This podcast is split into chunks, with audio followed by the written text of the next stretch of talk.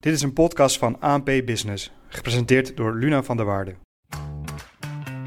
Het wordt duurder om een vast energiecontract op te zeggen. Tot 1 juni betalen consumenten een lage boete en daarna wordt die hoger. Dat meldt RTL Nieuws. Ik spreek erover door met Dirk-Jan Wolfert van de Vaste Lastenbond. Wil je jezelf kort voorstellen? Ik ben oprichter van de Vaste Lastenbond en wij helpen huishoudens met het regelen van de vaste lasten, zoals uh, verzekeringen, energie en uh, dat soort zaken. En vanaf 1 juni uh, betaal je een hoge boete als je energiecontract voortijdig opzegt. kun je kort uitleggen waarom die boete wordt aangepast en hoe hoog die wordt? Ja, de boete die wordt aangepast omdat de boetes zoals we die in het verleden kenden te laag zijn voor het risico dat energieleveranciers lopen. Um, en die boetes die worden alleen in rekening gebracht als je tussentijds je contract opzegt. Die boetes die worden nu aangepast omdat de energieprijzen heel hard zijn gestegen afgelopen jaar. Op het moment dat de prijzen dan hard dalen, uh, dan kun je er als consument met een boete van ongeveer 100 euro vanaf. Uh, maar de energieleverancier blijft zitten met een inkoopverlies van misschien wel 1000 of 2000 euro. Dus om dat beter in balans te brengen, worden de boetes aangepast. En ja, gaan huishoudens het, het, het verlies wat een leverancier leidt op de inkoop, dat gaan ze eigenlijk betalen als boete. Ja, en wat vind je ervan dat die boete wordt uh, verhoogd? Ja, ik vind het een goede ontwikkeling, omdat als de boetes te laag zijn, wat je, wat je afgelopen jaar zag, is dat leveranciers durven dan geen aanbod te doen, omdat ze het risico om met de verlies te blijven zitten te groot vinden. En als er geen aanbod is, dan is er geen concurrentie. En ja, dan zitten consumenten eigenlijk vast aan, aan dure energietarieven. Dus ja, hoe beter de, de spelregels zijn voor energieleveranciers, hoe meer aanbod er is, hoe meer concurrentie er is. En dat is uiteindelijk voor, eh, voor de huishoudens in Nederland het beste. Ja, dus als ik het goed begrijp, is het voor een energiebedrijf eh, heel aantrekkelijk om dan weer met vaste contracten te komen. En er komt ook meer uh, concurrentie. Ja, je ziet nu al, nu de prijzen sterk zijn gedaald, dat de eerste leveranciers alweer komen met, uh, met, met vaste contracten voor één jaar. De verwachting is als die nieuwe boeteregeling er doorheen is, dat alle leveranciers weer maar aanbiedingen gaan komen. Uh, ja, in het verleden hebben we gezien dat als die leveranciers met elkaar gaan concurreren, dat die prijs voor consumenten uh, sterk naar beneden gaat. Ja, dus eigenlijk is, zijn de nieuwe regels niet alleen maar aantrekkelijk voor de energieleveranciers. Maar als die met elkaar gaan concurreren en de prijs gaat omlaag, dan heeft de consument er ook nog wat aan. Ja, absoluut.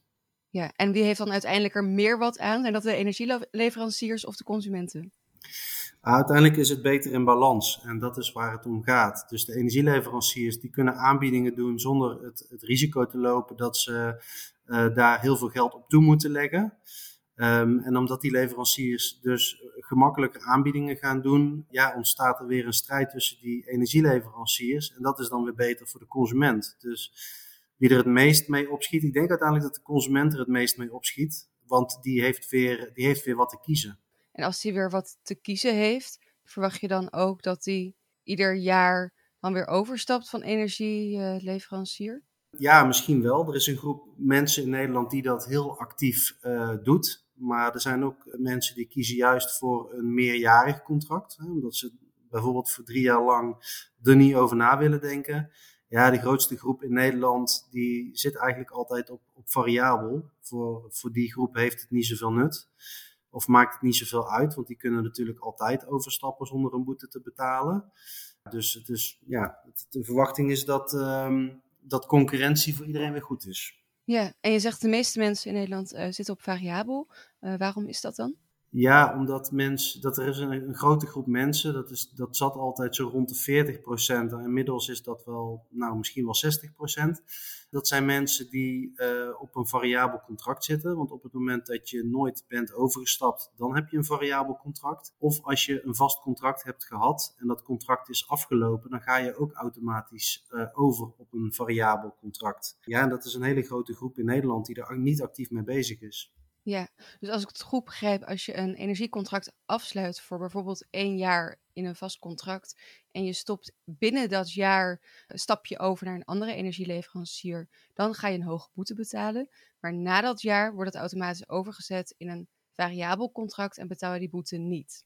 Ja, dat klopt. Je betaalt die boete alleen als je voortijdig je contract verbreekt. En waarom zou je dat dan überhaupt doen, je contract voortijdig verbreken? Ja, op dit moment doen mensen dat omdat ze meer kunnen besparen dan dat die boete is. Dus je kunt berekenen van nou, de tarieven zijn nu zoveel lager dat me dat, ik noem maar iets, 500 euro op jaarbasis oplevert.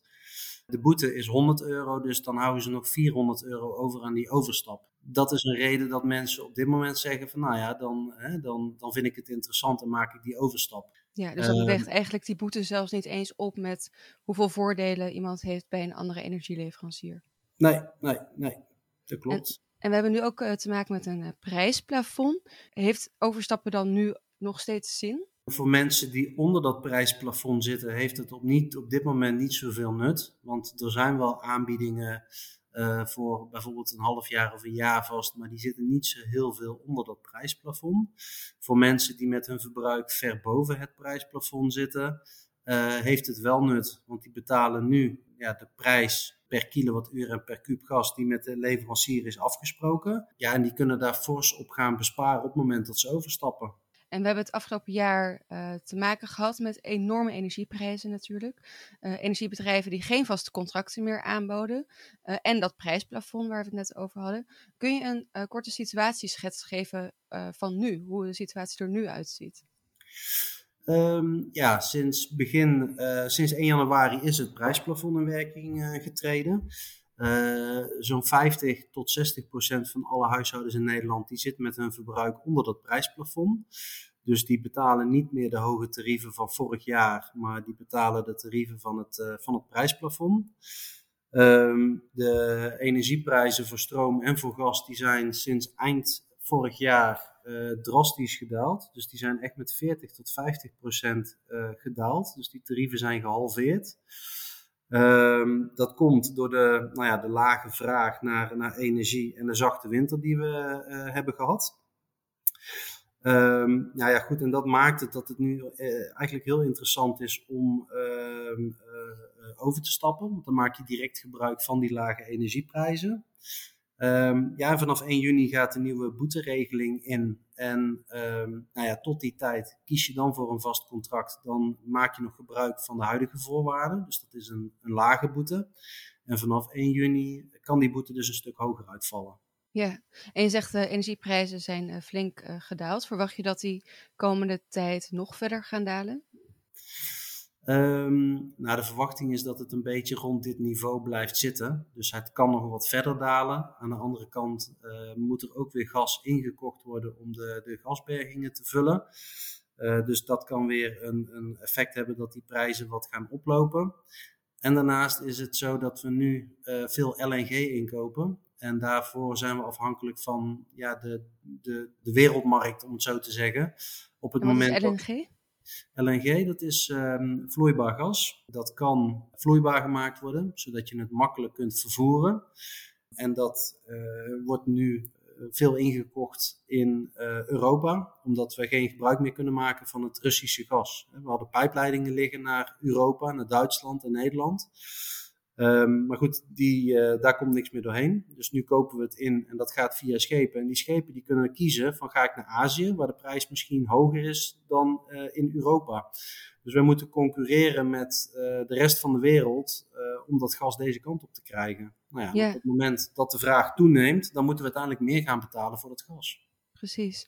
En, en wat is dan jouw advies aan mensen die nu twijfelen of ze moeten overstappen, of juist variabel moeten gaan, of juist een vast contract moeten afsluiten ergens? Ik zou nou adviseren om te kiezen voor een vast contract voor één jaar. Dan uh, weet je waar je aan toe bent. De tarieven op dit moment zijn gunstig. Wat ik net al aangaf, het kan wat duurder worden, het kan wat goedkoper worden. Maar de verwachting is niet dat het nog heel drastisch gaat dalen. En tot 1 juni maak je nog gebruik van de oude boeteregeling. Dus nou ja, daalt het dan wel heel hard. Dan kun je dus de rekensom maken of het gunstig is om uh, voortijdig over te stappen. Dankjewel, Dirk-Jan Wolfert van de Vaste Lastenbond. Graag gedaan. Dit was een podcast van ANP Expert Support, in dienst van ANP Business.